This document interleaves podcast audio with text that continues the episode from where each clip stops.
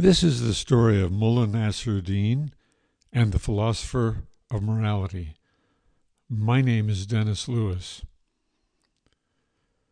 The mullah was riding his donkey into town one day when he was stopped by a famous philosopher of morality, traveling through the village to give a talk in a larger town nearby.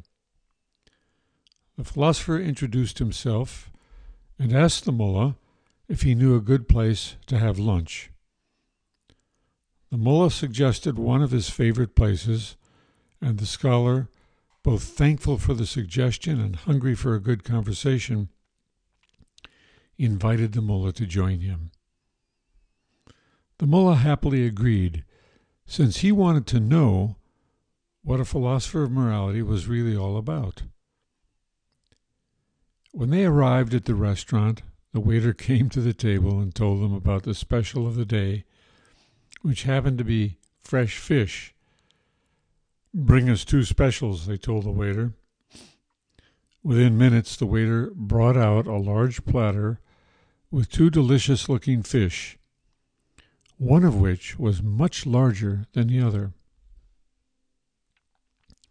Now, without a moment's hesitation, the mullah grabbed the larger fish for himself placing it quickly on his plate. The philosopher couldn't believe his eyes and sat there in disbelief for several minutes without touching the smaller fish remaining on the large platter.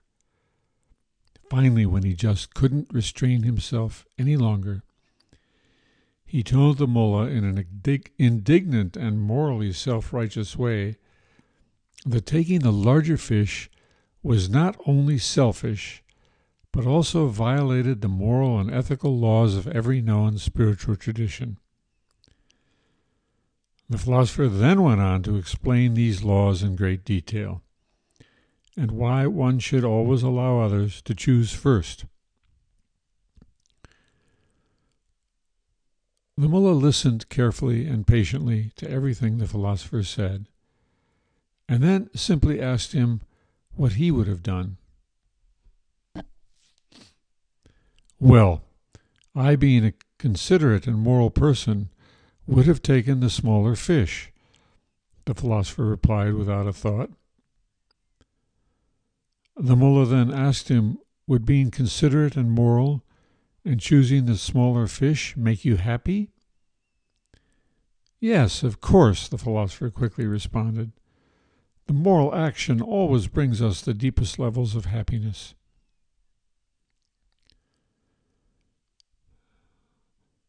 The mullah reached over to the platter, took the smaller fish, and carefully put it on the philosopher's plate.